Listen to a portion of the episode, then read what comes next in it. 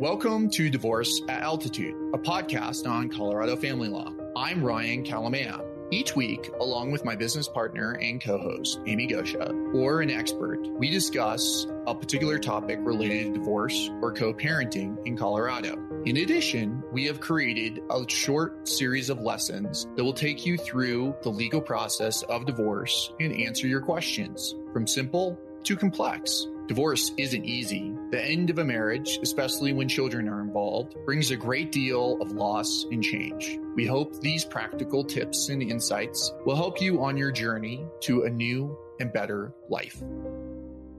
You got into an argument last night with your significant other and things got heated. The police were called. Someone went to jail. What happens now? Well, there's a couple things that you need to understand about criminal protection orders, and they are different from civil protection orders. If you're looking for information on civil protection orders, see our other video explaining that process. So, in Colorado, you need to understand that criminal domestic violence is not actually a separate charge. Instead, it's a sentence enhancer. And what the person will be charged with is assault, stalking, harassment, child abuse, sex uh, abuse, menacing, criminal mischief, any one of those separate criminal offenses. And if there's an intimate relationship or in the past or current, then there will be a sentence enhancer. And under law, there will be a mandatory protection order. So the person that is the defendant will be arrested and then they will be taken oftentimes to jail and then advised by the judge of a mandatory protection order. That mandatory protection order can be modified. There's a process. Most district attorneys or prosecutors will have have a victim coordinator, but it can be very tricky and it can be very time consuming. And there will oftentimes be a prosecutor that is weighing in on whether or not the protection order should or should not be modified. Now, I will tell you, as a former prosecutor myself, sometimes these prosecutors will not understand that children are involved or that someone may have called the police inadvertently and they weren't intending for someone to go to jail in any event, the defendant is not allowed to communicate with the alleged victim, the protected party. Now, it doesn't go two ways. So the person is protected. They can reach out and they can communicate with the, the defendant. But if the defendant is prohibited from contacting the other, from the victim, then they can go to jail for violation of a protection order. So, how do you get around this or how do you deal with this if you're going through a divorce? Well, first of all, a divorce attorney or criminal defense attorney can be an intermediary. And they can also they know the mechanism by which to obtain some sort of modification. And that modification might look like well the parties can text or they can email about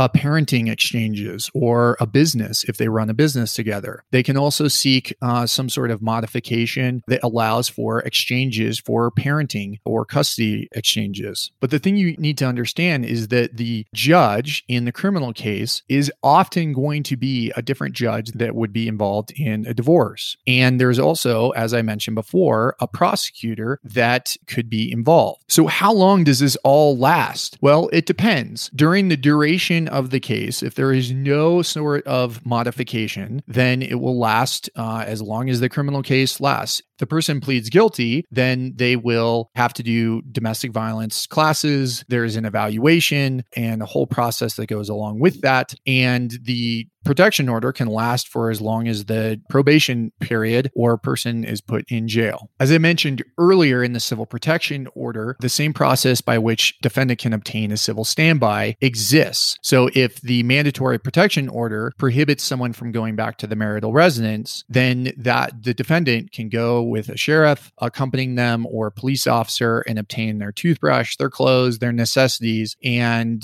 get those via civil standby.